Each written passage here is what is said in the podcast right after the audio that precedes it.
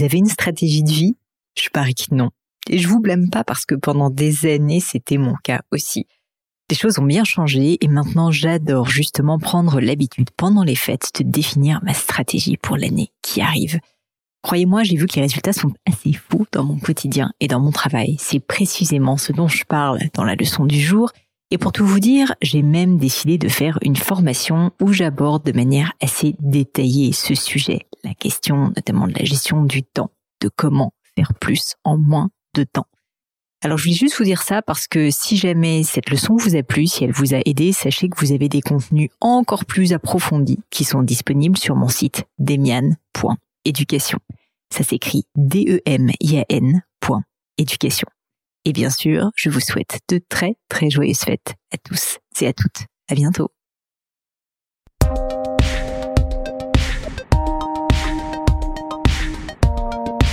Hello, hello les amis, ici Pauline Negno et bienvenue dans cette nouvelle leçon du gratin. Aujourd'hui, leçon un peu spéciale puisque je ne vais pas répondre à vos questions. Je vous ai concocté une vidéo qui est aussi diffusée sur ma chaîne YouTube que je vous invite d'ailleurs à découvrir si c'est pas le cas parce que je vous fais plein de nouveaux contenus. Vous avez à la fois les interviews du gratin qui sont diffusées et donc vous pourrez voir l'envers du décor de mes invités quand on fait les interviews ensemble, mais aussi plein de nouveaux contenus qui sont exclusifs à YouTube si jamais vous cherchez la chaîne, c'est très simple. Soit vous tapez Pauline sur YouTube, normalement vous allez me trouver assez facilement. Et sinon, vous pouvez bien évidemment aller sur les notes de cet épisode ou pourquoi pas sur mon compte Instagram. Vous allez dans la bio et là, bam, vous allez trouver très facilement ma chaîne YouTube. Bref, revenons à nos moutons. Quelle va être donc cette vidéo qui est aussi le podcast du jour? Eh bien, c'est très simple. C'est une vidéo pour préparer l'année à venir, pour préparer l'année 2021.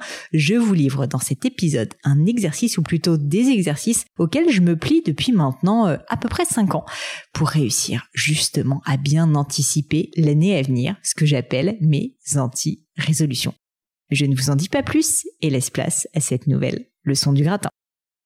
Aujourd'hui, je vais vous parler de mes anti-résolutions. Pourquoi des anti-résolutions? Parce que les résolutions, mais c'est infernal. Personne les suit, c'est l'enfer. On se dit tout le temps, je veux arrêter de manger de la viande, je veux perdre du poids, je veux euh, faire de la course à pied, je veux euh, travailler plus. Travailler plus pour gagner plus, messieurs, dames. Eh bien non, ça ne marche pas de prendre des résolutions. Ça marche pendant les trois premières semaines de janvier et ensuite, on est tous passés par là, ça passe à la casserole. Et donc c'est pour ça que aujourd'hui, j'ai décidé de vous partager une méthode que j'applique depuis euh, plus de 5 ans et qui marche très bien pour se créer une stratégie pour l'année à venir. Donc c'est ça l'idée, c'est justement de pas juste décider comme ça de but en blanc qu'est-ce que je veux changer dans ma vie, c'est vraiment de le faire avec intention et de réfléchir à quelle va être votre stratégie pour l'année à venir. Et qui dit stratégie dit évidemment priorisation. Alors concrètement, comment est-ce que ça se passe? Eh ben, J'ai une méthode que je vais vous livrer dans cette petite vidéo. La première étape de cette méthode, c'est déjà de mettre les choses à plat, de faire le bilan. C'est hyper important et c'est un truc qu'on a vraiment euh, tendance à négliger. Moi-même, pendant des années, je le faisais pas. Je passais d'une année à l'autre sans aucun problème. Et en fait, au bout d'un moment, je me suis rendu compte que faire un moment de petite pause, prendre quelques jours pendant vos vacances de Noël, par exemple, pour vraiment se dire qu'est-ce qui a fonctionné, qu'est-ce qui n'a pas marché à l'inverse sur l'année précédente, c'est hyper précieux parce que ça va vous permettre tout simplement d'en tirer des enseignements pour l'année à venir. Alors je vous ai concocté une petite méthode très simple en trois étapes pour justement réussir à faire un bon bilan.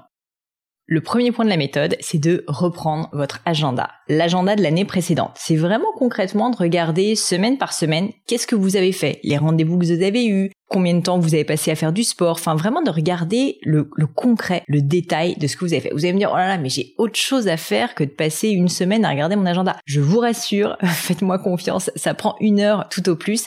Faut pas non plus rentrer dans le détail, mais regardez semaine par semaine et vous allez voir ce qui est formidable, c'est que vous allez probablement vous rendre compte que votre temps n'était pas du tout dépensé là où vous le pensiez. C'est-à-dire que vous allez peut-être vous rendre compte que, en fait, vous passez énormément de temps à faire des rendez-vous. Vous allez vous rendre compte que peut-être que vous faites beaucoup trop de déjeuner hyper loin de votre bureau et du coup vous passez énormément de temps dans les transports peu importe, mais c'est vraiment en regardant dans le détail, semaine par semaine, votre agenda, que vous allez pouvoir avoir un bilan réel de ce que vous avez fait l'année précédente. Donc ça, c'est le premier conseil et je vous conseille vraiment de commencer à l'appliquer tout de suite.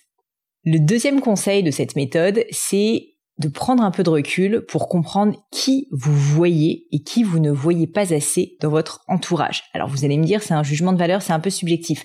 Pas vraiment. Parce que vous avez pris votre agenda, vous allez pouvoir noter à chaque fois les noms des personnes que vous voyez et celles que vous appréciez peut-être que vous ne voyez pas beaucoup. Et vous allez faire cette liste et vous allez vous rendre compte que peut-être que vous passez 80% de votre temps avec une personne où franchement, vous vous dites, mais pourquoi est-ce que je passe mon temps avec cette personne-là? Peut-être que c'est une personne toxique, peut-être que c'est une personne qui vous tire pas vers le haut, peut-être que c'est juste quelqu'un que vous n'aimez pas. Et eh ben, il vaut mieux s'en rendre compte pour pouvoir justement prendre une décision l'année prochaine de voir cette personne un peu moins. Et à l'inverse, vous allez sans doute vous rendre compte, et moi ça a été mon cas énormément de fois, à chaque fois que je fais cet exercice, pratiquement, eh bien que vous passez pas assez de temps avec euh, des personnes que vous appréciez énormément, votre famille peut-être, euh, votre cousin germain que vous adorez, euh, votre chien, je ne sais pas, mais peut-être que vous allez vous rendre compte, bah voilà, que ces personnes-là, il faut que vous investissiez plus de temps sur elles parce qu'on le sait bien, on est la somme des personnes avec lesquelles on passe le plus de temps. C'est hyper important pour vous-même, déjà pour vous faire plaisir évidemment, aussi pour euh, bah, les respecter, prendre soin d'eux, mais aussi tout simplement parce qu'on néglige à quel point on est influencé par son entourage. Et si vous passez 80% de votre temps avec des personnes qui en fait vous tirent vers le bas, bah, ça va forcément s'impacter sur votre propre mental. Donc c'est hyper hyper important. Et ça, c'est mon deuxième exercice. Enfin, le troisième exercice que je peux vous proposer pour vraiment faire ce bilan euh, de, l'année euh, passée, eh bien, c'est à l'aune, une fois de plus, hein, de cet agenda, essayez de prendre un peu de recul. Une fois de plus, là, ça va prendre 30 minutes, pas grand chose, mais de vous dire quels sont les grands succès que j'ai eus sur cette année précédente et à l'inverse, quelles sont les grandes difficultés, quels sont les échecs que j'ai vécus quels sont les moments que je voilà que je regrette d'avoir passé si vous voulez.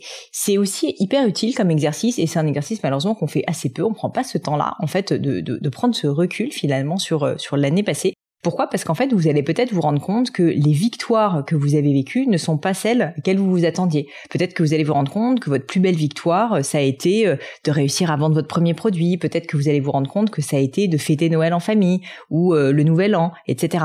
Et ça, c'est quelque chose qui est hyper important parce que c'est quelque chose que vous allez pouvoir reproduire. Vous allez pouvoir, avec intention, l'année prochaine, vous dire, je veux reproduire ce schéma. À l'inverse, sur tous les échecs que vous avez vécus, eh bien vous allez peut-être pouvoir en tirer des enseignements pour éviter bien sûr de les reproduire l'année prochaine. Donc là aussi, c'est un petit exercice tout simple qui prend une trentaine de minutes, qui est juste du bon sens, mais qui je vous assure peut vous garantir d'avoir une année 2021 ou 2022, toutes les futures années de votre vie qui seront radicalement différentes. Voilà, j'espère que ces trois conseils vous ont plu. En fait, c'est vraiment trois exercices que je vous invite à appliquer. C'est pas très compliqué. Je pense qu'au total, franchement, ça peut vous prendre peut-être mes deux heures tout au plus. Donc vous avez compris l'exercice numéro 1, qui est l'exercice au sein du bilan de vraiment prendre son agenda pour voir concrètement qu'est-ce que vous avez fait et qu'est-ce que vous n'avez pas fait. L'exercice numéro 2 de se dire qui vous avez vu et pas vu. Et enfin, le troisième exercice qui est vraiment une, plus une prise de recul personnel sur vos échecs et vos succès. C'est hyper important parce que bah, c'est ça qui va vous permettre d'avoir des perspectives pour l'année à venir. J'espère que ça vous sera utile et j'espère surtout que vous allez pouvoir l'appliquer maintenant dans vos propres vies. Quoi qu'il en soit, évidemment, j'espère que 2021 sera plus facile pour tout le monde, mais je suis sûre qu'avec ces petits conseils, vous serez encore plus armés pour tout déchirer.